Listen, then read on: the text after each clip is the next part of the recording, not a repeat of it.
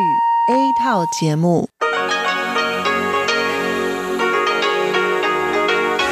ที่นี่สถานีวิทยุเรดิโอไต้หวันอินเตอร์เนชันแนล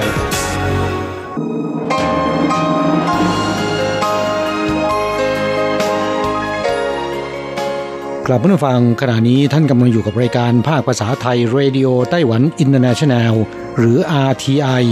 ออกกระจายเสียงจากกรุงไทเปไต้หวันสาธารณรัฐจีน เป็นประจำทุกวันนะครับ นอกจากรับฟังทางเครื่องรับวิทยุได้แล้ว ยังสามารถรับฟังรายการผ่านระบบออนไลน์ได้ที่ thai.rti.org.tw หรือที่ RTI Fanpage นะครับ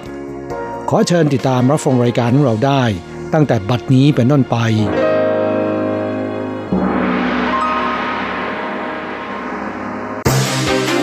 ลำดับแรก ขอเชิญติดตามรับฟัง ข่าวประจำวัน สวัสดีค่ะท่านผู้ฟังที่เคารพช่วงของข่าวจากรายการ Radio Taiwan International ประจำวันอังคารที่ 23 มิถุนายน ปีพุทธศักราช 2563 สำหรับข่าวไต้หวัน มีดิฉันอัญชันทรงพุทธเป็นผู้รายงานค่ะ หัวข้อข่าวมีดังนี้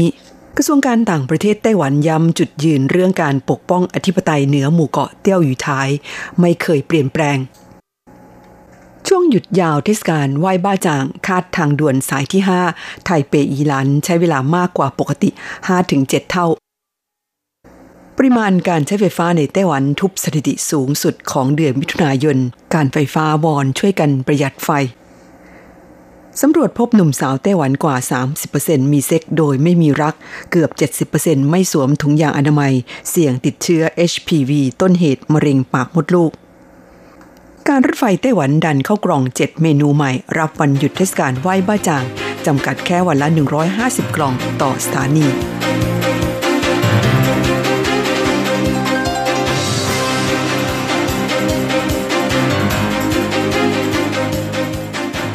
ไปเป็นรายละเอียดของข่าวค่ะ อันดับแรกไปดูข่าวที่กระทรวงการต่างประเทศไต้หวันย้ำจุดยืนเรื่องการปกป้องอธิปไตยเหนือหมู่เกาะเตี้ยวอยู่ท้าย ไม่เคยเปลี่ยนแปลง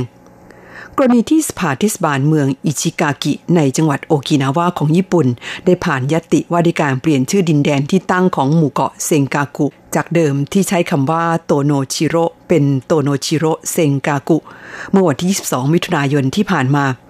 ด้านนายเชี่ยฉางถิง ผู้แทนไต้หวันประจำญี่ปุ่น โพสต์ข้อความบน Facebook ว่าเดือนมิถุนายนปี 1971 สหรัฐประกาศยกหมู่เกาะเตี้ยวอยู่ท้าย และหมู่เกาะริวกิวให้ญี่ปุ่นปกครอง หลังจากนั้นหนึ่งปี ญี่ปุ่นเริ่มทำการปกครองหมู่เกาะดังกล่าวทำให้นับตั้งแต่นั้นเป็นต้นมาญี่ปุ่นมีอำนาจการปกครองสองหมู่เกาะนี้ นี่เป็นหน้าหนึ่งของประวัติศาสตร์ มีใครบอกผมได้ไหมว่า ในตอนนั้นรัฐบาลสาธารณจีนได้ทำอะไรไปบ้าง ด้านนางโอเจียงอานโฆษกกระทรวงการต่างประเทศไต้หวันสาธารณจีนแถลงในวันที่ 23 มิถุนายนนี้ว่า รัฐบาลสาธารณจีนทุกสมัย ล้วนมีจุดยืนในเรื่องการปกป้องอธิปไตยเหนือหมู่เกาะเตี้ยวอยู่ท้าย ที่หนักแน่นมั่นคง และไม่เคยเปลี่ยนแปลง นอกจากนี้รัฐบาลสาธารณจีนยังมีจุดยืนที่แน่วแน่ในการที่จะปกป้องอธิปไตยของชาติ และบุรณภาพแห่งดินแดน ซึ่งจุดยืนนี้ไม่เคยมีการเปลี่ยนแปลง แต่เราจะยังคงใช้สันติวิธีและความมีเหตุผล มาจัดการแก้ไขข้อพิพาทเรื่องอธิปไตยเหนือหมู่เกาะเตี้ยววีท้าย ตลอดจนพิทักษ์อธิปไตยของชาติ และคุ้มครองสิทธิประโยชน์ของชาวประมงไต้หวัน เข้าต่อไปหยุดยาวเทศกาลไหว้บ้าจางคาดทางด่วนสายที่ 5 ไทเปอีหลานใช้เวลามากกว่าปกติ 5-7 เท่า กรมการทางพิเศษกระทรวงคมนาคมไต้หวันสาธารณจีนแถลงว่า ช่วงเทศกาลไหว้บ้าจางในปีนี้ เนื่องจากมีวันหยุดยาวถึง 4 วัน คือระหว่างวันที่ 25 ถึง 28 มิถุนายน ประกอบกับเป็นช่วงวันหยุดยาวครั้งแรก หลังสถานการณ์โควิด -19 ทุเลาลง รัฐบาลปลดล็อกการบังคับใช้มาตรการควบคุมโรค ด้านการท่องเที่ยว และการทำกิจกรรมต่างๆ คาดการว่าประชาชนจะเดินทางสัญจรมากเป็นพิเศษ และเนื่องจากเขตพื้นที่ทางภาคตะวันออกของไต้หวันทิเมืองอีหลันฮวาเลียนและไทตง มีแหล่งท่องเที่ยวที่ได้รับความนิยมมากมายทำให้ช่วงวันหยุดยาวนี้ยอดจองห้องพักสูงถึง 90%ดังนั้นคาดการว่าทางด่วนสายที่ 5 ไทเปอีหลาน ซึ่งสามารถเชื่อมต่อเส้นทางไปยังเมืองฮวาเลียนและไทตง จะมีปริมาณรถยนต์มากเป็นพิเศษทำให้การจราจรแออัดอาจต้องใช้เวลาเดินทางมากกว่าปกติประมาณ 5-7 เท่า อย่างไรก็ดีเพื่อกระจายปริมาณการจราจรบนทางด่วน ในช่วงระหว่างวันที่ 25 ถึง 28 มิถุนายน กรมการทางพิเศษได้เตรียมใช้มาตรการงดเก็บค่าใช้ทางด่วน ในช่วงเวลา 0นาฬิกาถึง 5นาฬิกา และยกเลิกการให้ส่วนลดสำหรับการใช้ทางด่วน 20 กิโลเมตรแรกข่าวต่อไปปริมาณการใช้ไฟฟ้าในไต้หวันทุบสถิติสูงสุดของเดือนมิถุนายน การไฟฟ้าวอนช่วยกันประหยัดไฟ คุณผู้ฟังคะไต้หวันเข้าสู่ฤดูร้อนอย่างเต็มตัวแล้ว ช่วงกลางวันอากาศร้อนจัดและกลางคืนร้อนอบอ้าวทำให้ปริมาณการใช้ไฟฟ้าสูงขึ้นทุกวัน โดยเมื่อวานนี้คือวันที่ 22 มิถุนายน ปริมาณการใช้ไฟฟ้าทั่วไต้หวันสูงถึง 36.627 เมกะวัตต์ ทุบสถิติสูงที่สุดของเดือนมิถุนายน นับตั้งแต่มีการบันทึกสถิติเป็นต้นมา การไฟฟ้าไต้หวันเผยว่าจะพยายามผลิตกระแสไฟฟ้าให้เพียงพอต่อความต้องการใช้ไฟฟ้าของประชาชน แต่ก็หวังว่าประชาชนจะช่วยกันประหยัดไฟฟ้า เพื่อให้การจ่ายไฟฟ้าเป็นไปอย่างราบรื่น ตลอดช่วงหน้าร้อนปีนี้ ด้านกรมอุตุนิยมวิทยาไต้หวันเผยว่า วันที่ 22 มิถุนายน สถานีตรวจสภาพอากาศไทเป วัดอุณหภูมิสูงสุดได้ที่ 37.6 องศาเซลเซียส นับเป็นอุณหภูมิที่สูงที่สุดของปีนี้ และคาดว่าสภาพอากาศที่ร้อนจัด และแสงแดดจัดจ้า จะลากยาวไปตลอดทั้งสัปดาห์นี้ ซึ่งจะทำให้ปริมาณการใช้ไฟฟ้ามีโอกาสทุบสถิติเดิม การไฟฟ้าไต้หวันเปิดเผยว่าปริมาณกระแสไฟฟ้าสำรอง ณวันที่ 22 มิถุนายนอยู่ที่ 10.51%อยู่ในระดับที่เพียงพอต่อความต้องการ อย่างไรก็ดีได้เรียกร้องประชาชนให้ช่วยกันประหยัดไฟฟ้า เนื่องจากในช่วงหน้าร้อน การใช้ไฟฟ้าส่วนใหญ่มาจากเครื่องปรับอากาศ ดังนั้นควรปรับอุณหภูมิ เครื่องปรับอากาศให้พอเหมาะ คือที่ระดับ 26-28 องศาเซลเซียส อย่าปรับลดอุณหภูมิของเครื่องปรับอากาศบ่อย เพราะจะทำให้เปลืองไฟ ขณะที่การปรับเพิ่มอุณหภูมิ 1 องศาเซลเซียส ช่วยประหยัดไฟฟ้าได้ถึง 6%และควรใช้วิธีเปิดพัดลมเพื่ออากาศภายในห้องหมุนเวียน และหากเป็นไปได้ควรลดทิ้ง เครื่องปรับอากาศเก่า ที่จะทำให้สิ้นเปลืองไฟฟ้ามากกว่า เครื่องปรับอากาศรุ่นใหม่ ที่มีประสิทธิภาพประหยัดไฟได้มากกว่า ข้าต่อไปสำรวจพบหนุ่มสาวไต้หวันกว่า 30%มีเซ็กส์โดยไม่มีรัก เกือบ 70%ไม่สวมถุงยางอนามัย เสี่ยงติดเชื้อ HPV ต้นเหตุมะเร็งปากมดลูกมูลนิธิโรคมะเร็งฟูมูซา เปิดเผยรายงานการสำรวจเรื่องการรู้เท่าทันและทัศนคติที่มีต่อโรคมะเร็ง พบว่าหนุ่มสาวไต้หวันมากกว่า 30%มีเซ็กส์โดยปราศจากความรัก ในจำนวนนี้เกือบ 70%มีเซ็กส์โดยไม่สวมถุงยางอนามัย เสี่ยงติดเชื้อ HPV อันเป็นต้นเหตุของโรคมะเร็งปากมดลูก ซึ่งเป็นหนึ่งในสิบของโรคมะเร็งที่พบในสตรีไต้หวันรายงานการสำรวจดังกล่าวพบว่าหนุ่มสาวไต้หวันร้อยละ 33 มีเซ็กส์โดยปราศจากความรัก ในจำนวนนี้เป็นคนหนุ่มสาวในช่วงอายุ 19ถึง35 ปี ครองสัดส่วนสูงที่สุด ร้อยละ 67 ไม่สวมถุงยางอนามัย ร้อยละ 66 ไม่รู้จักเชื้อ HPV โดยผู้ชายครองสัดส่วนสูงกว่าผู้หญิง ร้อยละ 84 ของสตรีไต้หวันไม่ได้ฉีดวัคซีนป้องกันมะเร็งปากมดลูกชายลีเจียน รองประธานมูลนิธิโรคมะเร็งฟอร์โมซาเปิดเผยว่า จากสถิติของกระทรวงสาธารณสุขและสวัสดิการพบว่า โรคมะเร็งยังครองแชมป์สาเหตุการตายอันดับที่หนึ่งของคนไต้หวัน ติดต่อกันเป็นปีที่ 38 โดยโรคมะเร็งปากมดลูกเป็นมะเร็งที่พบในสตรีไต้หวันมากเป็นอันดับที่ 8โดยมะเร็งชนิดนี้มีสาเหตุมาจากเชื้อ HPV ซึ่งมีอยู่กว่า 150 สายพันธุ์ แต่สำหรับผู้หญิงสายพันธุ์ 16 และ 18 เป็นสาเหตุของโรคมะเร็งปากมดลูกสูงถึง 70% สาเหตุส่วนใหญ่เกิดจากการติดเชื้อ HPV ที่ติดต่อผ่านการมีเพศสัมพันธ์ ไม่ว่าจะเป็นเพศสัมพันธ์ทางช่องคลอด ทวารหนัก ปาก หรือการใช้อุปกรณ์เพื่อสนองความต้องการทางเพศร่วมกัน และสามารถแพร่ผ่านรอยแผล หรือรอยขีดข่วนตามผิวหนัง หากมีการสัมผัสผิวหนัง หรือสิ่งของที่ปนเปื้อนเชื้อทั้งนี้การสำรวจดังกล่าวเป็นการสุ่มตัวอย่างประชาชนในไต้หวัน อายุระหว่าง 19-45 ปีจำนวน 2,000 ตัวอย่าง เป็นชาย 1,000 ตัวอย่าง และหญิง 1,000 ตัวอย่าง ข่าวต่อไปการรถไฟไต้หวันดันเข้ากล่อง 7 เมนูใหม่ รับวันหยุดเทศกาลไหว้บ้าจาง จำกัดแค่วันละ 150 กล่องต่อสถานีการรถไฟไต้หวันหรือ TRA แถลงเมื่อวันที่ 22 มิถุนายนนี้ว่าสถานการณ์การระบาดของโควิด -19 ในไต้หวันคลี่คลายลงแล้ว ทางการไต้หวันเร่งผลักดันการท่องเที่ยวภายในประเทศ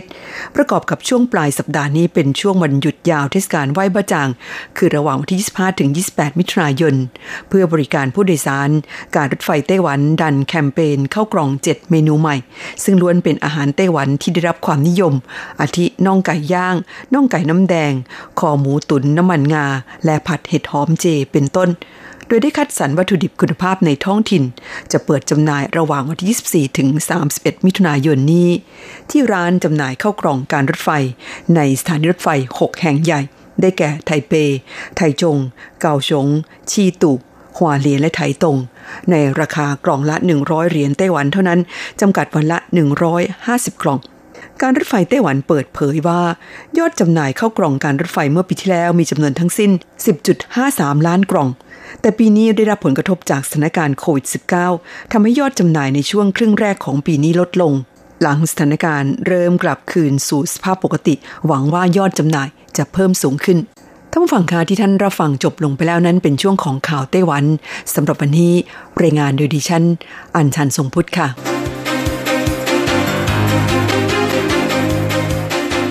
ต่อไปขอเชิญฟังข่าวต่างประเทศและข่าวจากเมืองไทยค่ะ วัสดีครับคุณผู้ฟังที่รักและเคารพทุกท่านครับสำหรับในช่วงของข่าวต่างประเทศ และข่าวจากเมืองไทยในวันนี้นะครับ ก็มีผมกฤษณัยสายประพาสเป็นผู้รายงานครับ เรามาเริ่มต้นกันที่ รัฐบาลซาอุดิอาระเบียนะครับได้ประกาศไม่อนุญาตให้ชาวต่างชาติ รวมทั้งชาวมาเลเซียและอินโดนีเซีย เดินทางไปประกอบพิธีฮัจญ์ในนครเมกกะ ของซาอุดิอาระเบียในปลายเดือนกรกฎาคมที่จะถึงนี้ เนื่องจากสถานการณ์เชื้อไวรัสโคโรนาสายพันธุ์ใหม่ 2019 หรือโควิด -19 ระบาดทั่วโลกนะครับ โดยทางการซาอุนั้นจะมีการจำกัดจำนวนอย่างมากสำหรับประชาชน ที่ขณะนี้พำนักอาศัยอยู่ในราชอาณาจักรซาอุดิอาระเบียเท่านั้น ที่อาจได้รับอนุญาตให้เดินทางมาเยือนนครเมกกะและเมดินาในฤดูร้อนปีนี้ครับ ก่อนหน้านี้นะครับรัฐบาลซาอุนั้นก็ได้ประกาศยกเลิกมาตรการเคอร์ฟิวทั่วประเทศ แต่ยังคงบังคับใช้มาตรการเข้มงวดหลายอย่างต่อไปครับ เพื่อควบคุมการแพร่ระบาดของเชื้อไวรัสโคโรนาในประเทศ โดยตามรายงานของหมหาลัยจอห์นฮอปกิน ในสหรัฐนะครับระบุว่าขณะนี้มีผู้ติดเชื้อโควิด -19 สะสมอย่างเป็นทางการในซาอุดิอาระเบียอยู่ที่เกือบ 155,000 รายแล้ว และเสียชีวิต 1,230 ศพ ในขณะที่จำนวนผู้ติดเชื้อ ไวรัสมรณะนั้นได้พุ่งสูงขึ้นในช่วงไม่กี่วันที่ผ่านมาครับซึ่งโดยปกติแล้วนี่นะครับจะมีชาวมุสลิมจากทั่วโลก เดินทางมาแสวงบุญ ประกอบพิธีฮัจในซาอุ เป็นประจำทุกปี โดยเฉลี่ยแล้วแต่ละปีมีจำนวนประมาณถึง 2.5 ล้านคนทีเดียวครับ ครับช่วยเราไปติดตามข่าวคราวจากเมืองไทยกันบ้างครับ เป็นข่าวเกี่ยวกับพรกฉุกเฉินของไทยนะครับ ซึ่งท่านนายกพลเอกประยุทธ์จันโอชานั้น ก็ได้ตอบคำถามของสื่อมวลชนโดยย้ำว่า กรณีจะมีการต่ออายุพระราชกำหนด การบริหารราชการแผ่นดินในสถานการณ์ฉุกเฉินหรือพรกฉุกเฉินหรือไม่นะครับ บอกว่าอยู่ในระหว่างการพิจารณามีความจำเป็นก็ต้องใช้ และยังมีความจำเป็นที่ปลอดภัยจากสถานการณ์การระบาดของ โควิด -19 อยู่ตอนนี้ เพราะมีพรกฉุกเฉิน แต่จะผ่อนคลายให้มากที่สุด เพราะเป็นการใช้กฎหมายในเชิงบูรณาการครับ โดยนายกนะครับก็บอกอีกครับบอกว่าจะต่อพรกฉุกเฉินหรือไม่ ไม่ใช่นายกเพียงคนเดียวที่จะต้องตัดสินใจ แต่ต้องหารือร่วมกันทั้งคณะ และขอให้คิดย้อนกลับไปว่า ถ้าไม่มีพรกฉุกเฉิน ไม่มีมาตรการต่างๆ จะมาถึงวันนี้หรือไม่ อีกทั้งสถานการณ์การระบาดของโควิด -19 นั้นก็ยังไม่จบจะทำอย่างไรกันนะครับ สุดท้ายเราไปดูข่าวเกี่ยวกับทางด้าน วันหยุดชดเชย วันสำคัญทางศาสนา เพิ่มหนึ่งวัน รวมหยุดยาว 4 วันรวดครับ โดยนายอิทธิพลขุนปลื้มรัฐมนตรีกระทรวงวัฒนธรรม ได้ระบุภายหลังการประชุมครมนะครับว่าที่ประชุมครมมีมติให้หยุดชดเชย ช่วงวันสำคัญทางพุทธศาสนายาว 4 วัน ตั้งแต่ 4 ถึง 7 กรกฎาคม ตามที่สำนักเลขาธิการนายกเสนอ เนื่องจากวันที่ 4 กรกฎาคมนั้นตรงกับวันอาสาฬหะวันที่ 5 ตรงกับวันเข้าพรรษาจึงก็มีวันหยุดชดเชยทั้ง 2 วัน รวมเป็นหยุดต่อเนื่อง 4 วันครับ แล้วก็เลื่อนการประชุมครมเป็นวันพุธที่ 8 กรกฎาคม และการประชุมครมที่จะมีขึ้นในวันที่ 28 กรกฎาคมนั้น จะเลื่อน ไปประชุมในวันที่ 29 กรกฎาคมแทน สรุปยังไม่มีการใช้โคต้าเลื่อนวันหยุดสงกรานต์3วัน นายกจะรอดูผลประเมินโควิด -19 และจะให้มีการพิจารณาโครงการฟื้นฟูต่างๆ โดยให้เน้นแนวทางพิจารณาวันหยุดเพิ่มเติม ให้คำนึงถึงโครงการฟื้นฟูและพัฒนาที่จะใช้งบ 4 แสนล้านบาทด้วยครับ เพื่อเป็นปัจจัยกระตุ้นเศรษฐกิจ โดยเฉพาะการท่องเที่ยวภายในประเทศในเมื่อเดือนกรกฎาคมมีวันหยุดอยู่แล้วก็ใช้ตามปกติ วันหยุดชดเชยสงกรานต์ค่อยพิจารณาเพิ่มเติมในเดือนอื่นครับ ครับช่วยเราไปติดตามอัตราแลกเปลี่ยนระหว่างค่าเงินเหรียญไต้หวันกับเงินบาทและเงินเหรียญสหรัฐกันครับหากต้องการโอนเงินบาท 10,000 บาท ต้องใช้เงินเหรียญไต้หวัน 9,770 เหรียญไต้หวัน หากต้องการซื้อเงินสด 10,000 บาท ต้องใช้เงินไต้หวัน 10,000 กับ 620 เหรียญไต้หวัน หากต้องการแลกเป็นเงินเหรียญสหรัฐนะครับ1เหรียญสหรัฐต้องใช้เงินเหรียญไต้หวัน 29.84 เหรียญไต้หวันแลกซื้อ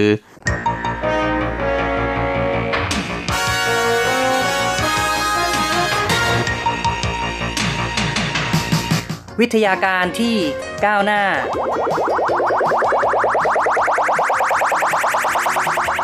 ชีวิตความเป็นอยู่ที่ทันสมัย อะไรที่ใหม่ ๆ ล้ำยุค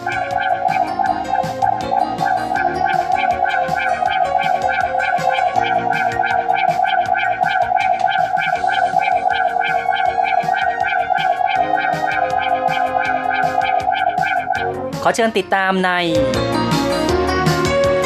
ไต้หวันไฮเทคดำเนินรายการโดย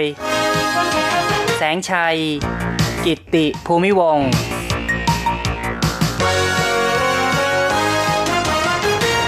คุณผู้ฟังที่รักครับพบกับแสงชัยอีกแล้วในไต้หวันไฮเทค ในครั้งนี้เราจะพูดกันถึงเรื่องของ 5G อีกนะครับ ซึ่งไต้หวันนั้นก็จะเริ่มเปิดให้บริการ การสื่อสาร 5G ในเดือนกรกฎาคม บรรดาแม่ขายโทรศัพท์ในไต้หวันต่างก็เตรียมพร้อมอย่างเต็มที่ แล้วก็เริ่มมีการถแถลงข่าวเกี่ยวกับการใช้งานระบบ 5G โดยเฉพาะอย่างยิ่งเป็นการประยุกต์ใช้งานในรถเมย์นะครับ หรือว่ารถโดยสารประจำทาง ทางบริษัทจงหวาเทเลคอม ซึ่งก็คืออดีตองค์การโทรศัพท์นะครับ ถือว่าเป็นแม่ขายผู้ให้บริการโทรศัพท์มือถือยักษ์ใหญ่ของไต้หวัน ได้มีการถแถลงข่าวในวันที่ 10 มิถุนายนที่ผ่านมา โดยบอกว่าร่วมมือกับกรุงไทเป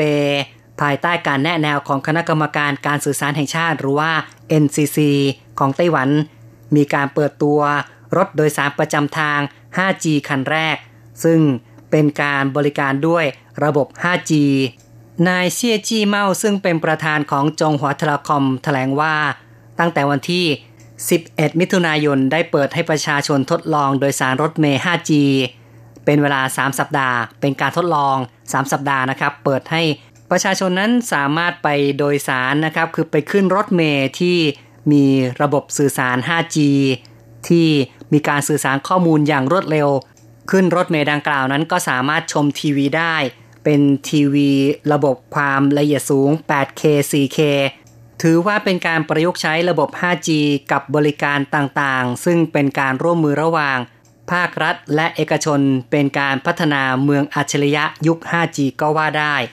บนรถเมล์ดังกล่าวนั้น มีการทดสอบความเร็วในการสื่อสารข้อมูล ซึ่งเป็นการทดสอบ Speed Test นะครับ โดยใช้เครื่องมือถือ Galaxy S20 ได้ผลการดาวน์โหลดที่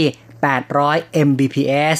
ซึ่งเทียบกับการดาวน์โหลดในอาคารนะครับ คือถ้าเป็นอินเทอร์เน็ตที่อยู่ในอาคารเนี่ย ในระบบ 5G นั้นมีความเร็วสูงถึง 1.49 Gbps สำหรับรถเมล์ที่ทางบริษัทจงหวา Telecom นำมาให้ประชาชนทดลองนั่งนะครับ ก็มีการใช้ระบบ telematic ด้วย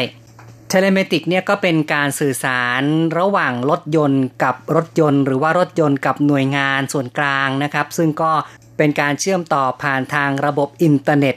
ถือว่าเป็นส่วนหนึ่งของ IoT นะครับหรือว่า Internet of Things ซึ่งก็คืออินเทอร์เน็ตที่สามารถเชื่อมสรรพสิ่ง ให้อุปกรณ์ต่างๆ นั้น สามารถสื่อสารข้อมูลระหว่างกันได้ telematic บนรถเมล์ที่ทางจงหวาเทเลคอมนำมา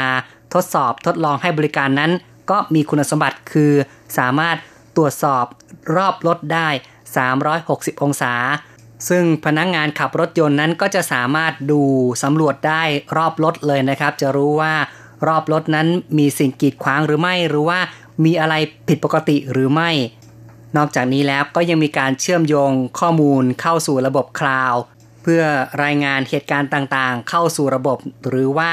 รายงานสิ่งผิดปกติเพื่อให้ผู้ที่คอยติดตามรถเมย์ก็สามารถที่จะแก้ไขปัญหาได้ และยังสามารถ ตรวจดูพฤติกรรมของพนักงานขับรถว่า มีการทำผิดกฎระเบียบหรือไม่ อย่างเช่น กินอาหารสุบุหรี่หรือเปล่า หรือตรวจดูว่าพนักงานขับรถนั้นมีอาการอ่อนล้าหรือไม่ นี่นะครับก็ถือว่าเป็นข้อดีของระบบ telematics นะครับที่จะช่วยในการขับขี่รถให้มีความปลอดภัยมากขึ้น บริษัทจงหวาเทเลคอมยังได้ร่วมมือกับผู้พัฒนาแอปนะครับ ซึ่งผู้ที่โดยสารรถเมล์นั้น เมื่อมีการดาวน์โหลดแอป และขึ้นรถเมล์ก็จะสามารถใช้บริการต่างๆ จากแอปนั้นได้ คือจะมีข้อมูลเกี่ยวกับการลดราคาหรือว่าการให้สิทธิพิเศษแก่ผู้ที่ขึ้นรถเมย์ไปใช้บริการได้ตามร้านค้าต่างๆ นอกจากนี้แล้วบนแอปดังกล่าวนั้น ก็ยังสามารถเชื่อมโยงกับระบบ AR เป็นโลกเสมือนจริงนะครับ ซึ่งก็ใช้มือถือเนี่ยในการเล็งไปยังรูปภาพที่กำหนดไว้บนรถเมย์ก็มีผู้ที่ บรรยายข้อมูลต่างๆ ให้ผู้โดยสารทราบได้เป็นลักษณะของโลกเสมือนจริงนะครับ ในระบบ VR หรือว่า AR Virtual Reality หรือว่า Augmented Reality รถเมย์ 5G คันดังกล่าวนี้ยังมีเรื่องของการป้องกันโควิด -19 ซึ่งบนรถก็จะมีเครื่องที่เรียกว่า POS นะครับ เป็นเครื่องที่ใช้วัดอุณหภูมิที่หน้าผากแบบอัตโนมัติ และยังมีระบบ AI ที่คอยตรวจดูว่าผู้โดยสารได้สวมหน้ากากอนามัยหรือไม่ด้วย เป็นการประยุกต์ที่เข้ากับสถานการณ์ในช่วงที่มีการระบาดโควิด -19 เพราะฉะนั้นก็ต้องมีมาตรการป้องกันโรคสำหรับผู้ที่จะขึ้นรถเมล์หรือว่าใช้บริการของรถเมล์บนรถเมล์ 5G นี้ก็ยังมีระบบช่วยเหลือในการขับขี่ เป็นการใช้คุณสมบัติพิเศษของระบบ 5G ที่บอกว่า เป็น low latency คือความหน่วงต่ำนะครับทำให้การสื่อสารข้อมูลนั้นเป็นไปแบบ real-time ทำให้ผู้ที่ขับขี่ได้รับข้อมูลของรถยนต์ตลอดเวลา แล้วก็เป็นข้อมูลแบบทันทีนะครับ แบบ real-time เพราะฉะนั้นอุปกรณ์ต่างๆ ของรถนั้นสามารถที่จะตอบสนองกับผู้ขับขี่ได้ตลอดเวลา อย่างเช่นว่าระบบตรวจจับระบบเซ็นเซอร์นั้น ถ้าตรวจพบว่ามีคนฝ่าไฟแดงข้ามมา ก็สามารถที่จะเตือนคนขับได้หรือว่าช่วยลดความเร็วของรถได้ หรือในขณะที่รถเมย์กำลังจะเลี้ยว ก็สามารถที่จะส่งสัญญาณเตือน คนที่เดินอยู่บนถนน เป็นมาตรการด้านความปลอดภัยและถือเป็นระบบช่วยเหลือในการขับขี่ แก่พนักงงานขับรถยนต์ รถเมย์ 5G ที่ทางบริษัทจงหวาเทเลคอมนำมาให้ประชาชนทดลองใช้บริการนั้น เริ่มให้บริการตั้งแต่ 11 มิถุนายนที่ผ่านมานะครับ แล้วก็ตามกำหนดการนั้นจะทดลองจนถึงวันที่ 2 กรกฎาคม เขาก็ไม่ได้บอกนะครับว่าหลังจากทดลอง 3 สัปดาห์แล้ว จะเริ่มเปิดบริการอย่างเป็นทางการเมื่อไหร่ ก็คาดว่าคงจะต้องมีการสรุปผลนะครับ จากนั้นจึงจะมีการตัดสินใจอีกทีนึงว่าจะ ให้บริการอย่างจริงจังหรือว่าอย่างเป็นทางการอย่างไรต่อไปสำหรับผู้ที่อยากจะทดลองนั่งนั้นก็สามารถไปทดลองนั่งกันได้ในช่วงนี้นะครับ ซึ่งแต่ละวันนั้นก็จะเริ่มตั้งแต่ 14นาฬิกา20 นาทีจนถึง 20นาฬิกา40 นาทีสำหรับในวันเสาร์อาทิตย์นั้นก็จะขยายไปจนถึงเวลา 21นาฬิกา20 นาทีและเป็นการให้บริการระหว่างสถานีรถไฟฟ้าไทเป City Hall กับที่สถานีไทเป 101 หรือว่า World Trade Center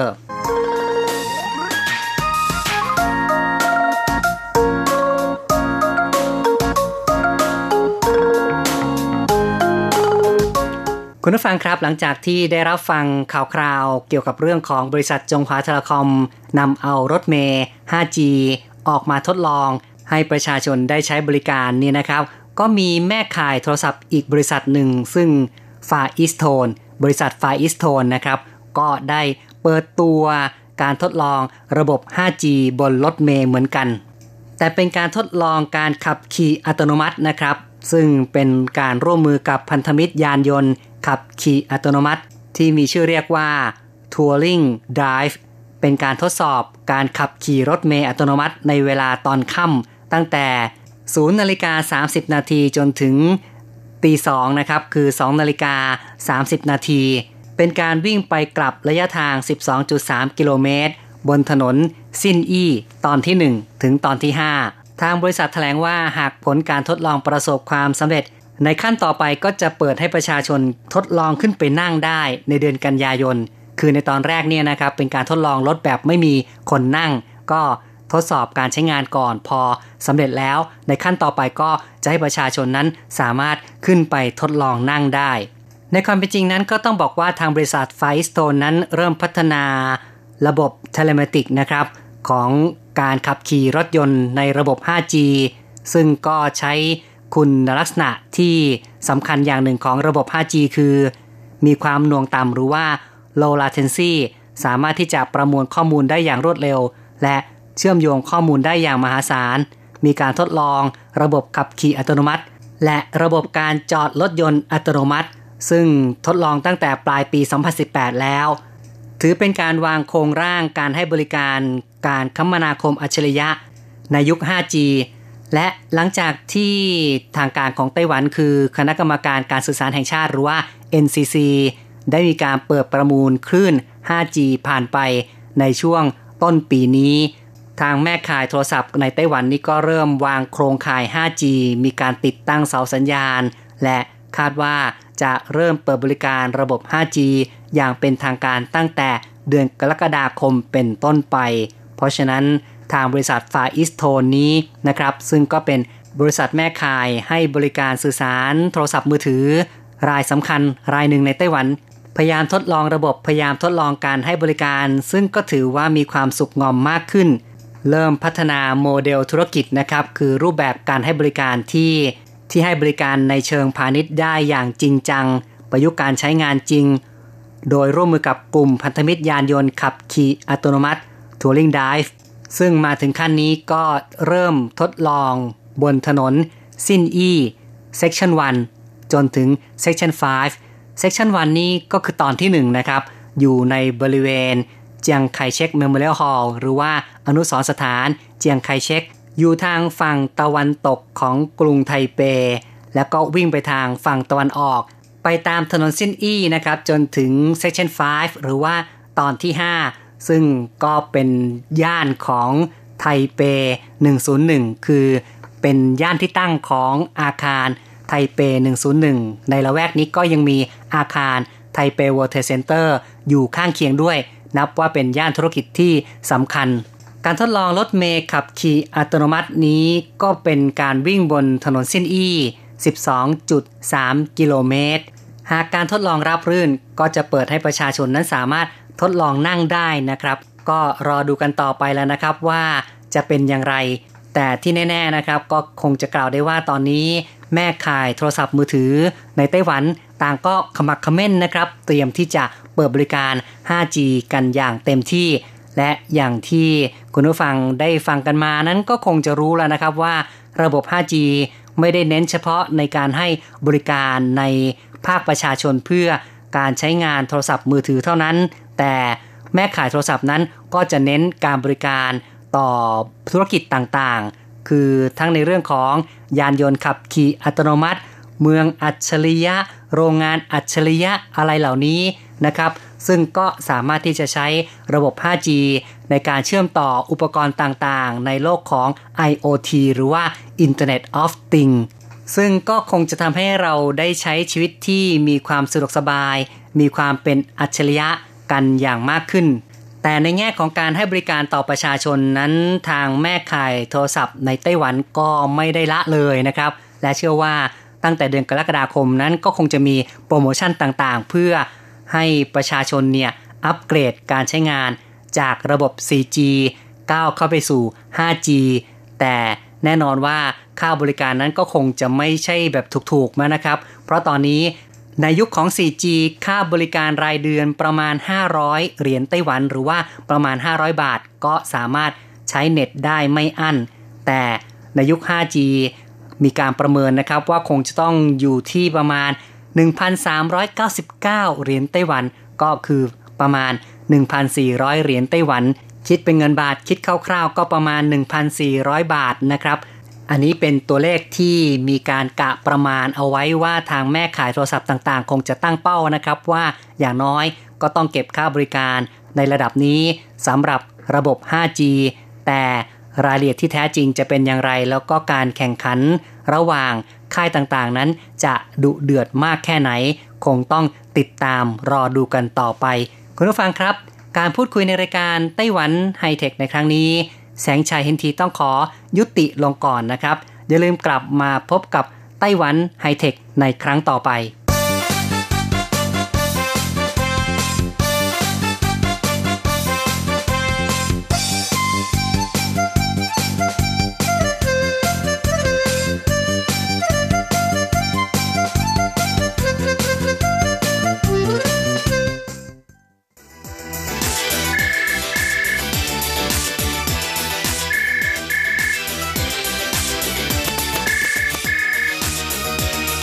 ที่นี่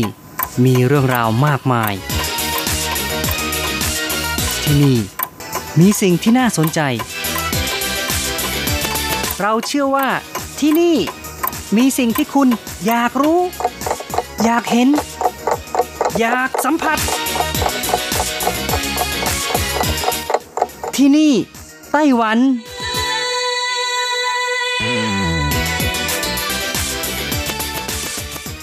วัสดีค่ะ คุณผู้ฟังพบกันอีกแล้วนะคะ ในช่วงเวลาที่นี่ไต้หวันกับรัจรัสยนสวรรค์พร้อมกับเนื้อหาสาระดีๆ ที่เกี่ยวข้องกับในไต้หวันมาเล่าสู่กันฟัง ประจำทุกสัปดาห์ ในสัปดาห์นี้เช่นกันค่ะ มีเรื่องราวของขนมบ้าจังนะคะ มาเล่าสู่กันฟัง ขนมบ้าจังอร่อยอร่อยของเขตซื้อเหมือนชายฝั่งทะเลภาคเหนือ ในนครนิวไทเปค่ะ เทศกาลบ้าจัง หรือเทศกาลตวนอูกำลังจะมาถึงอีกไม่กี่วันแล้วนะคะ หลายหลายคนคงได้ชิมขนมบ้าจัง หรืออดไม่ได้ที่จะต้องเสาะหา ซื้อขนมบ้าจังอร่อยอร่อยที่มีชื่อเสียง แบบชนิดขายดิบขายดีต่อแถวกันยาวเยียนมากินกัน หรือว่าซื้อฝากญาติสนิทมิตรสหายเช่นกันนะคะ เนื่องจากปีนี้เกิดการระบาดของโควิด -19 และในไต้หวันเองนะคะ ขณะนี้สถานการณ์การระบาดก็คลี่คลายไปเยอะแล้วค่ะ ผู้คนเริ่มออกท่องเที่ยวหาสถานที่พักผ่อนหย่อนใจ หรือเสาะหาอาหารอร่อยอร่อยมากินกัน เทศบาลตำบลของเขตสือเหมินได้เชิญชวนให้ประชาชนไปเที่ยวชายฝั่งทะเลทางภาคเหนือของไต้หวัน เพื่อสูดอากาศบริสุทธิ์ และซื้อขนมบ้าจังมีชื่อติดไม้ติดมือ เพื่อเฉลิมฉลองเทศกาลบ้าจัง หรือเทศกาลตวนอู่กันค่ะ ทั้งนี้เขตสือเหมือนของชายฝั่งทะเลทางภาคเหนือ จะมีร้านรวงที่ขายขนมบ้าจังเรียงรายกันอยู่สองข้างทางค่ะ รวมทั้งขายตามหน้าวัดสือปาหวังกง โดยที่แต่ละร้านนั้น ต่างก็มีเอกลักษณ์รสชาติความอร่อยที่แตกต่างกันไป และมีลูกค้าประจำอยู่เช่นกันค่ะ เนื่องจากความอร่อยนะคะ จึงทำให้ขนมบ้าจังที่นี่นั้นมีชื่อเสียงโด่งดังไปทั่วไต้หวันเลยค่ะ และในปีนี้ทางเทศบาลตำบลเขตซื้อมัน ก็ได้ทำแผนที่ขนมบ้าจังขึ้นโดยเฉพาะ เพื่อให้นักชิมจากทั่วสารทิศเมื่อมองแผนที่ปุ๊บก็รู้ปั๊บว่าตำแหน่งของร้านขนมบ้าจังอร่อยอร่อยที่ตนเองอยากจะซื้อนั้นอยู่ที่ไหนบ้าง หาได้อย่างรวดเร็วขึ้นค่ะ ทำไมขนมบ้าจังเขตสือหมันจึงมีชื่อเสียงนะคะ มาถึงตรงนี้ก็ต้องบอกว่ามีตำนานเรื่องเล่าที่เกี่ยวกับวัดจีนสือปาหวังกงค่ะ เนื่องจากวัดสือปาหวังกงมีความศักดิ์สิทธิ์ มีคนไปเส้นไหว้ แสดงความขอบคุณที่ให้ความคุ้มครอง ด้วยการเอาขนมบ้าจังไปเส้นไหว้วัดจีนมีความศักดิ์สิทธิ์อย่างไรประเดี๋ยวรัชรัตจะนำมาเล่ากัน ต่อนะคะ ก่อนอื่นก็มาฟังเรื่องราวของขนมบ้าจังกันก่อนค่ะ ซึ่งจุดเริ่มต้นมีเพียงไม่กี่เจ้านะคะ ที่ขายขนมบ้าจังอยู่หน้าวัด เนื่องจากขายดิบขายดีมาก ก็เลยมีร้านเกิดขึ้นมากมาย จนปัจจุบันมากกว่า 10 ร้านค้าแล้วซะด้วยค่ะพัฒนากลายเป็นวัฒนธรรมขนมบ้าจังที่มีเอกลักษณ์ของเขตสือเหมือน และขนมบ้าจังเขตซื้อมัน ส่วนใหญ่ก็จะเอาข้าวเหนียวผ่านการผัด แล้วเอาไปนึ่ง ให้สุกก่อน จากนั้นใส่หมูพะโล้ใช้โป๊แห้ง เห็ดหอม หน่อไม้สุกที่ทำเป็นไส้ของขนมบ้าจัง ซึ่งไส้แต่ละอย่างล้วนสุกกันแล้วทั้งนั้นนะคะ เมื่อนำขนมบ้าจังไปนึ่งก็จะส่งกลิ่นหอมของข้าวเหนียวและหมูพะโล้ ตลอดจนเครื่องเคียงที่ใส่เข้าไปทำให้เป็นรสชาติเอกลักษณ์ของที่นี่ และมีทั้งขนมบ้าจังขนาดเล็กขนาดใหญ่ มีทั้งไส้ไข่แดงของไข่เค็มเป็นต้นค่ะ นอกจากนี้แล้วนะคะ ที่เขตซื้อมันก็ยังมีร้านขายขนมบ้าจังเกิดขึ้นมากมาย แน่นอนว่าจะมีขนมบ้าจังแบบทางภาคใต้เกิดขึ้นด้วยอ้าวขนมบ้าจังแบบภาคเหนือและภาคใต้ต่างกันอย่างไร รจรัตก็ขอขยายความนิดนึงนะคะค่ะ ขนมบ้าจังแบบภาคเหนืออย่างที่เล่าให้ฟังก็คล้ายๆ กับขนมบ้าจังเขตซื้อมัน คือเอาข้าวเหนียวใส่รสชาติไปผัดกับน้ำมันให้สุกก่อน จากนั้นเอาข้าวเหนียวห่อด้วยใบไผ่ ใส่เครื่องต่างๆ เช่น หมูพะโล้เห็ดหอมกุ้งแห้ง ไข่แดงของไข่เค็ม แล้วก็เอาไปนึ่งอีกที ซึ่งลักษณะของบ้าจังคล้ายๆ กับหยิวฟันค่ะ ขนาดของขนมบ้าจังน้ำหนักประมาณ 400 กรัมต่อลูก จะให้พลังงาน 400 ถึง 500 แคลอรี่ค่ะ ถ้าเป็นขนมบ้าจังที่ลูกใหญ่หน่อยนะคะ ก็จะให้พลังงานถึง 700 แคลอรี่ก็มีเช่นกัน ส่วนขนมบ้าจังแบบทางภาคใต้ ก็จะไม่เอาข้าวเหนียวไปผัดก่อน จะเอาข้าวเหนียวดิบผสมกับถั่วลิสง และใส่ไส้ต่างๆ ห่อด้วยใบไผ่แล้วนำไปต้มจนสุกค่ะ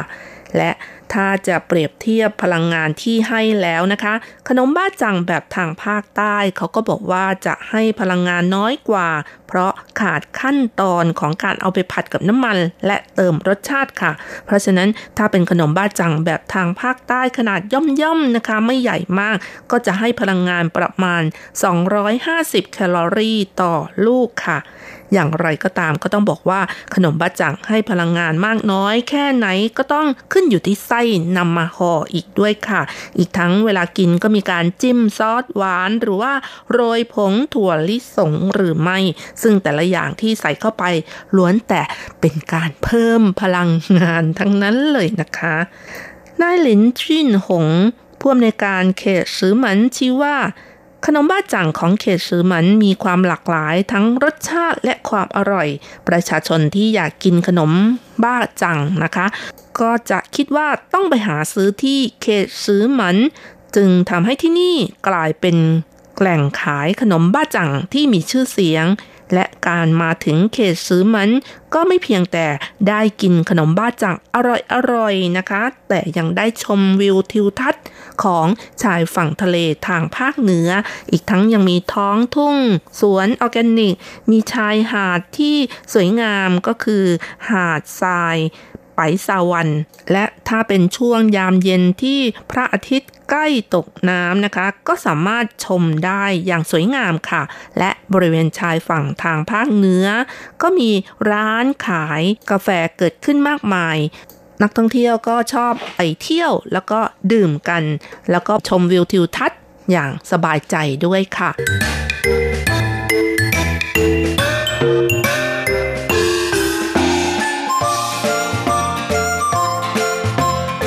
ต่อไปนะคะก็ขอวกกลับมา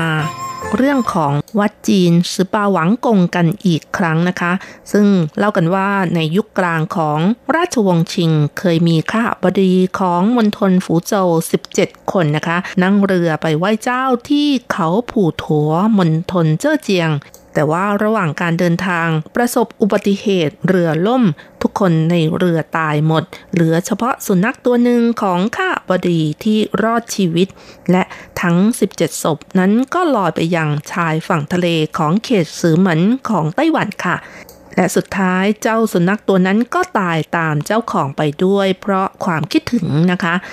ชาวบ้านเขตสือหมันจึงสร้างสุสานเพื่อฝังศพทั้ง 17 รวมทั้งสุนัขหนึ่งตัว และต่อมาตั้งชื่อว่า วัดจีนสือเปาหวังกง และหลังจากนั้นก็มีเรื่องเล่าเกี่ยวกับความเฮี้ยนต่างๆ ของวัดนี้ หรือปาฏิหาริย์ต่างๆ เกิดขึ้นมากมาย และมีผู้คนเอาขนมบ้าจังมาเส้นไหว้ วันเวลาผ่านไป ร้านขายขนมบ้าจังก็เกิดขึ้นมากมายค่ะ และยังมีเรื่องเล่าอีกแบบหนึ่งก็บอกว่าที่นี่เคยมีชาวประมง 17 คน นั่งเรือหาปลา ประสบอุบัติเหตุเกิดเรือร่มตายหมดนะคะหนึ่งใน 17 นี้ก็มีอยู่หนึ่งคนที่เลี้ยงสุนัขเอาไว้ด้วย เมื่อเจ้านายไม่ได้กลับมานะคะ เจ้าสุนัขตัวนี้ก็ไปนั่งรอนอนรออยู่ที่ท่าเรือ แบบชนิดที่ข้ามวันข้ามคืน โดยไม่กินข้าวกินปลา จนในที่สุด เจ้าสุนัขตัวนี้ก็กระโดดลงทะเลเพื่อตามหาเจ้านายและตายไปนะคะ และเป็นการลำลึกถึงเหตุการณ์ที่เกิดขึ้นในครั้งนี้ ชาวบ้านละแวกนั้นก็เลยสร้างสุสานรำลึกคนที่ตายทั้ง 17 คน รวมทั้งสุนัขอีกหนึ่งตัว และตั้งชื่อ ว่า วัดสือปาหวังกง และเล่ากันว่าวัดนี้ศักดิ์สิทธิ์มาก ขออะไรก็ได้หมด ขอหวยก็ถูกหวย ขอให้หาของที่หายก็จะเจอเป็นต้นค่ะ คนไต้หวันจัดวัดนี้ว่าเป็นวัดที่เส้นไหว้ผีหรือสัมภเวสี สิ่งที่นิยมนำมาเส้นไหว้นอกจากขนมบ้าจังแล้วก็ยังมีบุหรี่นะคะ คนที่มาไหว้จะจุดบุหรี่เส้นไหว้ด้วย ถือเป็นเรื่องแปลกที่นี่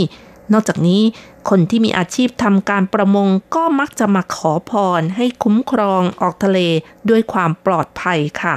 ไม่เพียงแต่ชาวประมงในพื้นที่ที่มาเส้นไหว้ ก็ยังมีชาวประมงจากที่อื่นมาเส้นไหว้ด้วย และจะมีการเล่ากันว่า ชาวประมงที่ออกหาปลาต้องการขอพรให้คุ้มครองปลอดภัยขณะเดินทาง ก็มักจะติดขนมบ้าจังลูกย่อมๆที่ทำแบบง่ายๆ มีไส้หมูพะโล้ถั่วลิสงใช้โป๊เห็ดหอม เอาไว้ในเรือ เพื่อเส้นไหว้สปาหวังกงค่ะ ทำให้ในเวลาต่อมานะคะ เขตซื้อเหมือนมีร้านขายขนมบ้าจังเกิดขึ้นมากมาย บริเวณสองข้างถนนรวมทั้งหน้าวัดจีนซือเปาหวังกงด้วย ค่ะ คุณผู้ฟังคะมาถึงตรงนี้แล้วก็อยากจะแนะนำร้านเก่าแก่ที่ขายขนมบ้าจังมานานเกือบ 50 ปี ที่ตั้งอยู่หน้าวัดซือปาหวังกงมาเล่าสู่กันฟังค่ะ ซึ่งอาม่าที่ขายก็ชื่อลินฟงนะคะ เพราะฉะนั้นร้านขนมบ้าจังนี้ก็เลยชื่อว่า ร้านขนมบ้าจังลินฟง ปัจจุบันอาม่าอายุ 93 ปีแล้วค่ะ แต่ก็ยังขายขนมบ้าจัง แล้วก็ห่อด้วยกับมือด้วยค่ะ ทุกวันนี้อาม่าอายุเยอะแล้วยืนขายไม่ค่อยไหว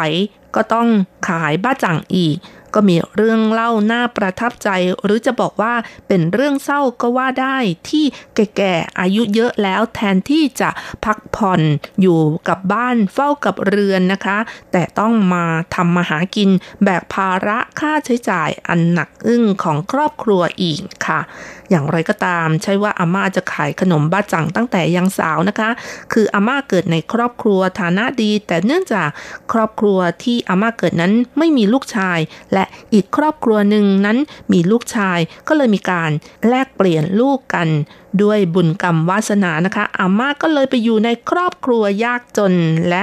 แถมที่บ้านยังต้องแถมเงินอีก 80 เหรียญไต้หวันด้วยค่ะ หลังจากแลกลูกแล้วอาม่าอยู่ในครอบครัว ต้องเตรียมเป็นลูกสะใภ้ในบ้านตั้งแต่เด็กนะคะ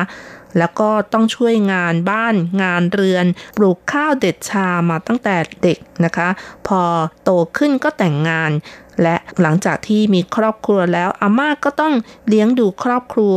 จนสุดท้าย คุณสามีก็ตายจากไปก่อน รวมทั้งลูกก็ตายในเวลาต่อมา และหลานชายก็เพิ่งเสียชีวิตจากมะเร็งตับในปีนี้ด้วย อาม่าเห็นความทุกข์ความตาย ความเจ็บเป็นเรื่องธรรมดา ปัจจุบันก็ต้องรับผิดชอบเลี้ยงดูหลานชายที่พิการและต้องเลี้ยงหลานสาวอีกด้วย ซึ่งนี่ก็เป็นสาเหตุว่าทำไมอาม่า 93 ปีแล้วก็ยังต้องห่อบ้าจังขาย อย่างไรก็ตามบ้าจังของอาม่านั้นอร่อยมากค่ะ หลายคนก็สั่งซื้อและสั่งจองทางโทรศัพท์นะคะ อาม่าเล่าว่า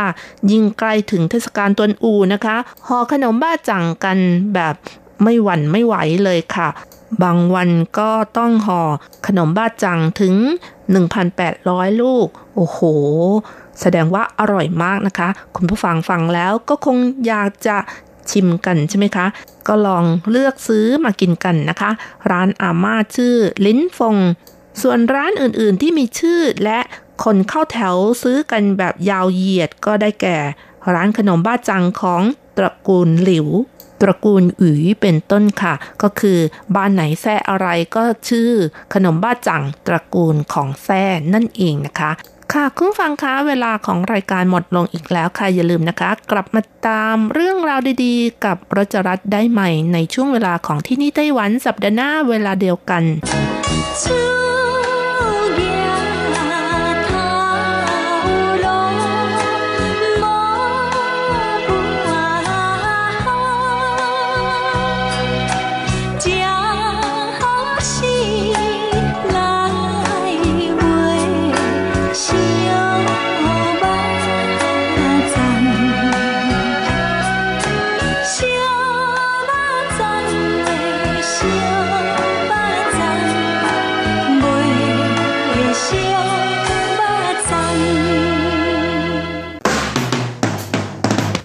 ที่เป็นข่าว ทุกเรื่องที่เป็นกระแสในสังคมไต้หวัน เราจะจับมาเล่าให้คุณฟังทุกสัปดาห์ที่ RTI ผ่านมุมมองของคนรุ่นใหม่ กับรายการ มิติใหม่ไต้หวัน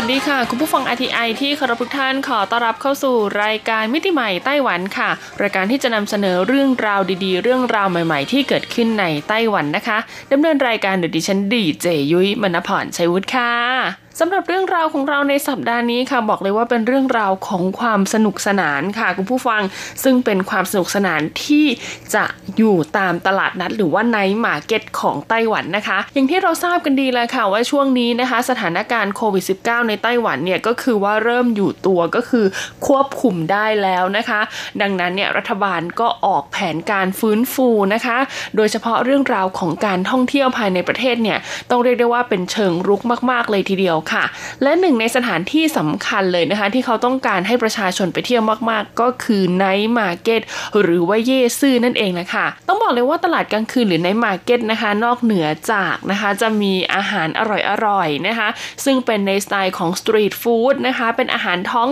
ถิ่นของแต่ละท้องที่ที่ตั้งของ night market แล้วนะ ก็ยังมีในส่วนของสินค้าสำหรับซื้อขายด้วยนะคะว่าจะเป็นของไต้หวันเอง หรือว่าของที่นำเข้ามาจากต่างประเทศนะคะ รวมถึงของฝากของที่ระลึกต่างๆ คุณก็สามารถไปหาได้ เรียกได้ว่ารวบตึงจบที่เดียวกันที่ night market เลยละค่ะ และนอกจากของกินของซื้อของฝากแล้วนะคะ ต้องบอกเลยว่าอีกหนึ่งอย่างอีกหนึ่งกิจกรรมที่ขาดไม่ได้เลยค่ะ เวลาที่เราไป night market ของไต้หวันนะคะ ก็คือการไปเล่นเกมค่ะตามแผงเกมต่างๆ ที่ตั้งอยู่ตลอดสองข้างทางของ night market นะคะ บางตลาดเนี่ยเขามีพื้นที่ค่อนข้างจำกัดเขาก็จะมีการแยกโซนค่อนข้างชัดเจนนะคะโซนด้านหน้าเนี่ยจะขายของกินตรงกลางเนี่ยคั่นด้วยของขายนะคะ แล้วก็โซนด้านหลังเนี่ยก็จะเป็นของเล่นค่ะซึ่งของเล่นเนี่ยในที่นี้นะคะก็จะลักษณะคล้ายๆ กับงานวัดบ้านเราคุณผู้ฟังเออนะมีปลาโป่งยิงเป้าบีบิงโก มีอะไรอย่างนี้นะมากมายเลยทีเดียวค่ะ รวมถึงนะบางทีก็จะมีเป็นสวนสนุกเล็กๆอ่านะคะพวกสวนสนุกเป่าลมต่างๆ ให้เด็กๆ ได้ไปร่วมเล่นสนุกกันด้วย ดังนั้นวันนี้รายการมิติใหม่ไต้หวันของเราค่ะ ก็เลยมีผลสำรวจอ่าสิบอันดับนะคะเกมน่าเล่นในตลาดกลางคืนของไต้หวันค่ะ เราไปดูกันเลยดีกว่านะคะว่าคนไต้หวันเนี่ยเวลาเขาไปเย่ซื่อในมาร์เก็ตเขาจะชอบเล่นเกมอะไรมากที่สุด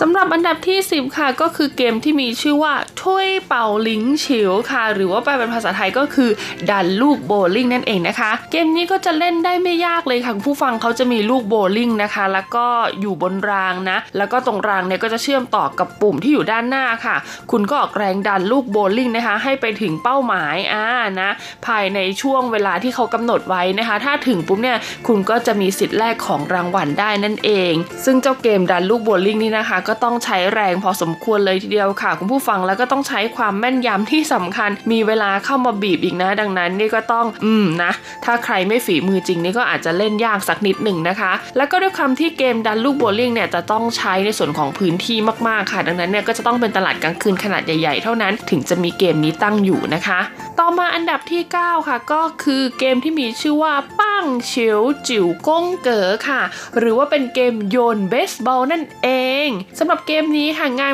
มากๆเลยนะคะ ก็จะมีเขาเรียกว่าเป็นแผ่นกระดานนะ ที่มีช่องทั้งหมด 9 ช่องค่ะ ก็คือเลข 1 ถึงเลข 9 นะคะ แล้วก็คุณเนี่ย ก็จะมีลูกเบสบอลอ่านะ คุณอาจจะต้องมีแบบว่าโยนให้ได้ทั้งหมด 6 ใน 9 ก็คือจะพลาดได้แค่ 3 ลูกเท่านั้น ถ้าโยนได้ครบนะคะ ตามจำนวนหรือตามกติกาของแต่ละร้านเนี่ยคุณก็มีสิทธิ์แลกของรางวัลได้นะ ซึ่งส่วนใหญ่ก็จะเป็นพวกตุ๊กตา หรือว่าเป็นแบบว่าของใช้ของ gift shop ต่างๆ นั่นเอง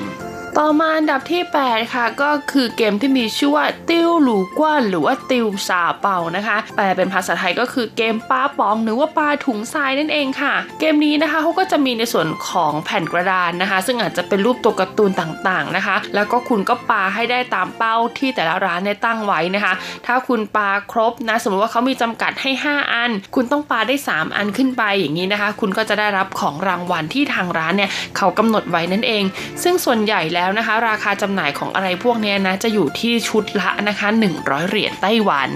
ต่อมาอันดับที่ 7 ค่ะเกมนี้เชื่อว่าหลายๆ คนคงชอบนะคะ กับเกมโชว์โชเลอร์หรือว่าโชว์หงเปานั่นเองค่ะ ซึ่งเกมนี้ก็คล้ายกับพวกจับฉลากสอยดาวบ้านเรานะคะ แต่ลักษณะของคนไต้หวันเนี่ยเขาจะไม่ได้มีต้นแบบให้สอยดาวอย่างนั้นนะ แต่เขาจะมีลักษณะเหมือนเป็นกล่องค่ะ และแต่ละกล่องเนี่ยก็จะมีรูนะคะ ซึ่งแต่ละรูเนี่ยก็จะมีกระดาษปิดไว้ค่ะ คุณจ่าย 20 เหรียญคุณก็อาจจะเลือกได้ 1 รูนะคะ จับลงไปในรูนะคะ ได้ของรางวัลอะไรขึ้นมาก็สามารถเอาไปแลกกับเจ้าของร้านได้นั่นเอง ต่อมาค่ะอันดับที่ 6 นะคะ เกมนี้หลาย ๆ คนอาจจะชอบก็คือเกมเล่าหวีไหซิเตี้ยวเชียนะคะแปลเป็นภาษาไทยก็คือเกมตากปลาหรือว่าตกกุ้งค่ะ สังเกตได้เลยนะคะว่าเกมนี้เนี่ยถ้าคุณชอบดูการ์ตูนญี่ปุ่นนะคะ คุณจะเห็นเลยว่าตามงานวัดญี่ปุ่นนะ ในเรื่องโดเรมอนชินจังหรืออะไรก็ตามนะคะ จะมีเกมนี้อยู่นะ เกมนี้ก็ได้รับความนิยมมาจากญี่ปุ่นเนี่ยแหละค่ะ ง่าย ๆ เลยนะคะ อย่างถ้าเป็นตกกุ้งเตี้ยวเชียเนี่ยนะ คือคุณตกปุ๊บเนี่ยเขาก็จะมีเตาย่างให้คุณอยู่นะ คุณตกได้กี่ตัวนะ คุณก็ไปให้เจ้าของร้านนะคะ แล้วก็เจ้าของร้านเนี่ยก็จะทำการย่างกุ้งสดๆ ให้คุณกินเลยทีเดียวนะ ซึ่งนะคะคนไต้หวันเนี่ยในส่วนของการตกกุ้ง หรือว่าในส่วนของการเล่าหวีหรือว่าตักน้องปลาเนี่ยนะคะเขาก็จะมี 100 เหรียญอ่าอาจจะมีที่ตักให้เราสัก 5 อันนะคะ คุณก็มีโอกาส 5 ครั้งในการตักนะ ส่วนปลาเนี่ยถ้าตักได้แล้วนะคะก็จะมัดใส่ถุงให้แล้วคุณก็กลับไปเลี้ยงที่บ้านได้ ส่วนกุ้งก็จะมีสไตล์คล้ายๆกันค่ะ 100 เหรียญไต้หวันเนี่ยก็อาจจะมีเบ็ดให้ 5 อันนะคะ ก็ดูว่าคุณเนี่ยสามารถจะตกได้กี่ตัว ซึ่งบางคนนะคะ พอตกได้ปลาหรือได้กุ้งแล้วเนี่ยด้วยความที่อาจจะไม่ชอบกิน หรือว่าที่บ้านอาจจะเลี้ยงปลาไม่ได้นะคะ เจ้าของร้านก็จะมีเป็นของรางวัลอื่นๆ วางไว้ให้ในร้าน ซึ่งคุณก็สามารถนำไปแลกได้ตามจำนวนปลา หรือว่าจำนวนกุ้งที่คุณตกได้นั่นเองนะคะต่อมาอันดับที่ 5 ค่ะ เกมนี้ต้องบอกเลยว่ายุ้ยชอบมากๆนะ ก็คือหมาเจี้ยงปิ้งกัวหรือว่าไผ่หมาเจี้ยงค่ะ แปลเป็นภาษาไทยก็คือบิงโกนั่นเอง หรือว่าการเรียงลำดับของหมาเจี้ยงนะคะให้เป็นไปตามรูปแบบของช่องบิงโกค่ะ อย่างเช่นก็คือเรียง 4 มุมถูกไหมแล้วก็เรียงตะแคงนะคะ เรียงแถวเดียวกันนะคะ หรือว่าเรียงเป็นแนวตั้งแนวนอนเนี่ยได้หมดเลยนะคะ ก็คือรูปแบบก็คล้ายๆกับบิงโกเลยก็คือคุณหยิบมา แล้วก็ตัวที่คุณหยิบได้เนี่ยก็ไปวางไว้ตามรูปภาพนะคะ ที่เขาจะมีอยู่บนโต๊ะ ซึ่งไอ้เจ้าตัวก้อนๆที่เราไปหยิบมาเล่นกันเนี่ยนะคุณผู้ฟังมันก็คือก้อนของไพ่นกกระจอกหรือว่าหมาเจี้ยงในสไตล์ของคนไต้หวันนั่นเองเลยค่ะ เขาก็เลยเรียกว่าหมาเจี้ยงปิงกัวหรือว่าไผ่หมาเจี้ยง ซึ่งราคาจำหน่ายนะคะของเจ้าพวกนี้เนี่ยก็จะอยู่ที่ 5 ครั้งหรือว่า 3 ครั้งเนี่ย100เหรียญไต้หวันนะคะก็หมายความว่า 100 เหรียญเนี่ยคุณมีโอกาสเล่นได้ 3 ครั้ง 4 ครั้ง 5 ครั้งก็แล้วแต่ละร้านนะคะ ซึ่งบางร้านเนี่ยถ้าคุณสามารถเรียงได้ตั้งแต่ครั้งแรกเลยนะคะ คุณก็จะได้รางวัลที่เขากำหนดให้ แต่ถ้าสมมติว่าใน 100เนี่ยคุณมีโอกาส 3 ครั้งใช่ไหมแล้วคุณบิงโกติดกัน 3 ครั้งเลยนะคะ คุณก็สามารถเอารางวัลของ 3 ครั้งเนี่ยมารวมกัน แล้วก็ไปแลกเป็นรางวัลใหญ่ได้ค่ะ ซึ่งปกติแล้วนะคะ เกมเหล่านี้เนี่ยเจ้าของร้านเขาก็จะใจดีนะ ก็จะมีการแถมหรือมอบเป็นของรางวัลปลอบใจนะคะ เป็นเครื่องดื่มหรือว่าเป็นพวงกุญแจเล็ก ๆ น่ารักให้กับเรากลับไปบ้านนั่นเอง ต่อมาอันดับที่ 4 ค่ะ ก็คือเกมที่มีชื่อว่าเท่าเชวนเชวนค่ะ หรือว่าเกมโยนห่วงนั่นเอง เกมนี้ก็คล้ายๆกับเกมในเมืองไทยนะคุณผู้ฟังก็คือเขาจะมีของรางวัลตั้งอยู่เยอะมากนะคะ แล้วคุณก็มีห่วงนะ ซึ่งไต้หวันเนี่ยห่วงเนี่ยเขาจะให้มาเลย 1 ตะกร้านะคะ ตะกร้าละ 100 เหรียญไต้หวันก็จะมีอยู่ประมาณ 20 ห่วงถึง 30 ห่วงนะแล้ว แต่แต่ละร้านนะคะไม่เหมือนกัน แล้วคุณเนี่ยก็โยนห่วงลงไปค่ะ ถ้าห่วงของคุณเนี่ยไปคล้องนะคะของรางวัลชิ้นไหนที่เรียงอยู่ เขาก็จะได้ของรางวัลชิ้นนั้นกับคุณทันทีเลย หรือว่านะคะคุณจะซื้อเป็นลักษณะแบบ 3 ห่วงอ่าคล้องได้ 3 อันคือ 3 ห่วงเนี่ยอาจจะ 100 เหรียญแต่ถ้าคล้องได้ครบ 3 ห่วงเลยเนี่ยนะคุณก็สามารถนำไปแลกรางวัลใหญ่ได้นะคะ ซึ่งแต่ละร้านเนี่ยก็จะมีกฎกติกาที่ไม่เหมือนกัน แต่ต้องบอกก่อนนะคะว่าห่วงของไต้หวันเนี่ยจะค่อนข้างเล็ก แล้วก็ทำจากลักษณะเหมือนไม้เหมือนหวายนะคะ เบาๆโยนยากมากๆเลยแหละต่อมาอันดับที่ 3 ค่ะ ก็คือเกมที่มีชื่อว่า ต้านจูถ่ายหรือว่าตาต้านจูนะคะ เกมนี้ค่ะคล้ายๆ กับพีนบอลนะคะ เป็นเกมดีดลูกบอลขึ้นไปค่ะ แล้วก็ให้ลูกบอลเนี่ยหล่นหล่นลงมานะคะ ตามช่องที่เขากำหนดไว้ ซึ่งในแต่ละช่องเนี่ยก็จะมีของรางวัลที่แตกต่างกันออกไปค่ะ แต่บางร้านเนี่ยก็คือว่าจะแต่ละช่องอาจจะเป็นคะแนนนะคะ พอครบ 5 ลูกแล้วเอาคะแนนมาบวกรวมกันถ้าถึงตามเป้าที่ทางร้านกำหนดไว้เนี่ยคุณก็จะได้รับของรางวัลนะคะ ตามเกณฑ์คะแนนที่เขากำหนดไว้นั่นเอง ต่อมาอันดับที่ 2 ค่ะ โอ้โห ต้องบอกเลยว่าอันนี้นะคะ ยุ้ยเชื่อว่า 80%ว่าจะเป็นคนไต้หวัน หรือว่าคนต่างชาตินะคะ ที่มาเที่ยวตลาดกลางคืน หรือว่า night market เนี่ยจะต้องไปเจิมไปปะกับน้องแน่นอนนะคะ นั่นก็คือ夾娃娃หรือว่าการคีบตุ๊กตานั่นเองแหละค่ะ ซึ่งแน่นอนแล้วค่ะว่าการละเล่นในสไตล์ของคีบตุ๊กตาเนี่ยก็ต้องพึ่งมาทีหลังนะคะ เพราะว่าได้รับอิทธิพลมาจากประเทศญี่ปุ่นค่ะ แล้วก็ต้องบอกเลยว่าปัจจุบันนะคะ นอกเหนือจากตู้คีบตุ๊กตาแล้วนะเขาก็ยังมีในส่วนของคีบขนมนะคะ คีบเป็นของใช้ต่างๆ คีบเป็นในส่วนของของเล่นก็มีนะคะ หรือว่าบางที่เนี่ยเป็นลักษณะของการตัดก็มีนะ คือของของเนี่ยจะแขวนแขวนอยู่แล้วก็ตัดเอาก็มี เดี๋ยวนี้นะคะ ตู้คีบเนี่ยมีหลายแบบมากนะ มีตู้เกี่ยวด้วยไม่ใช่คีบอย่างเดียว เป็นตู้เกี่ยวคุณผู้ฟังคือมีตะขอเยอะแยะมาก แล้วก็ให้คุณเนี่ยเอาตะขอที่อยู่ตรงก้านเนี่ยนะคะ ไปเกี่ยวกับของรางวัลที่อยู่ในตู้ ถ้าเกี่ยวได้นะ แล้วมันหย่อนลงไปในร่องนะ คุณก็ได้รับรางวัลไปเลยก็มีนะคะ หรือจะเป็นตู้ผลักตุ๊กตาผลักของรางวัลก็มีนะคะเขาก็จะมีแกนอยู่ คุณก็เล็งวิธีให้ดีแล้วก็กดค่ะในจังหวะที่คุณคิดว่าใช่ คิดว่าชัวนะ ถ้าเจ้าแกนตัวนั้นมันยืดออกไป แล้วก็ผลักของรางวัลของคุณตกลงมาได้เนี่ย คุณก็จะได้รับรางวัลเป็นของชิ้นนั้นไปเลยนะคะ หรือบางที่ค่ะมีลักษณะเป็นเหมือนตู้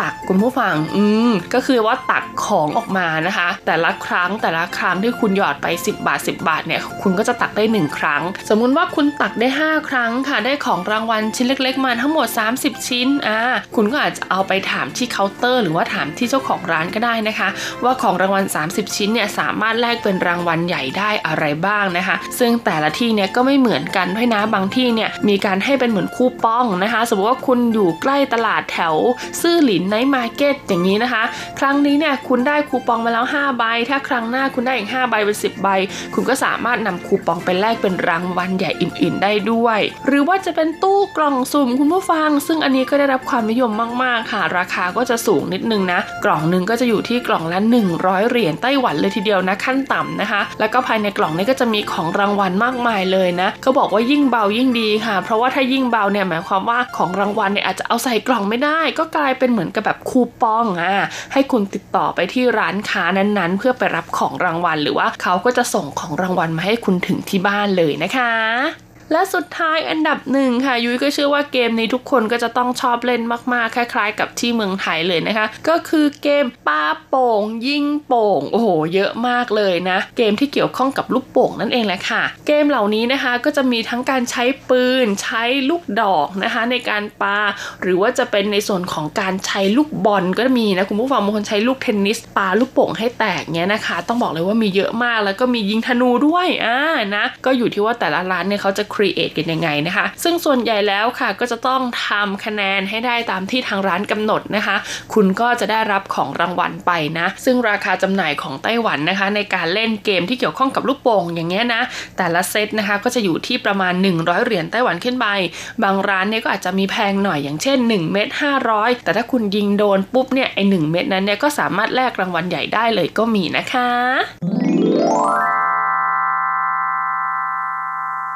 เป็นไงกันบ้างนะคะ กับกิจกรรมเกมการละเล่นค่ะที่เกิดขึ้นในตลาดกลางคืน หรือว่า night market ของไต้หวันนะคะ ต้องบอกเลยว่าเป็นอีกหนึ่งสีสันเลยทีเดียวล่ะค่ะ ที่ทำให้ตลาดกลางคืนนะคะ ไม่ใช่เพียงแค่แหล่งขายของกินหรือว่าของใช้อย่างเดียว แต่ยังเป็นแหล่งที่จะทำให้คุณกับเพื่อนๆเนี่ยได้ทำกิจกรรมหลาย ๆ อย่างร่วมกันอีกด้วยนะคะ เอาเป็นว่าหากใครได้มาเที่ยวไต้หวัน หรือว่าตอนนี้ใครอยู่ไต้หวันนะคะ กับไทยไม่ได้อ่านะกลางคืนแบบนี้ไม่รู้จะไปไหนก็ไปเที่ยวตลาดกลางคืน แล้วก็ไปลองเล่นกิจกรรมเหล่านี้กันนะคะ ไม่แน่คุณอาจจะเป็นคนดวงดีที่ได้รับของรางวัลชิ้นใหญ่กลับบ้านเลยก็ได้ค่ะสำหรับวันนี้หมดเวลาของรายการมิติใหม่ไต้หวันแล้วพบกันใหม่สัปดาห์หน้านะคะ สวัสดีค่ะฉันไม่เคยมีความรู้พอดีพออ่านออกเขียนได้ไปทำงานรับจ้างก็ทำจริง ฉันทำทุกสิ่งยกเว้นประจบเจ้านาย วัดคนเขาวัดกันที่น้ำลาย ฉันไม่ใช่ควายจนรอกไม่เคยใฝ่ฝัน เป็นโตเป็นใหญ่ไม่มีปัจจัย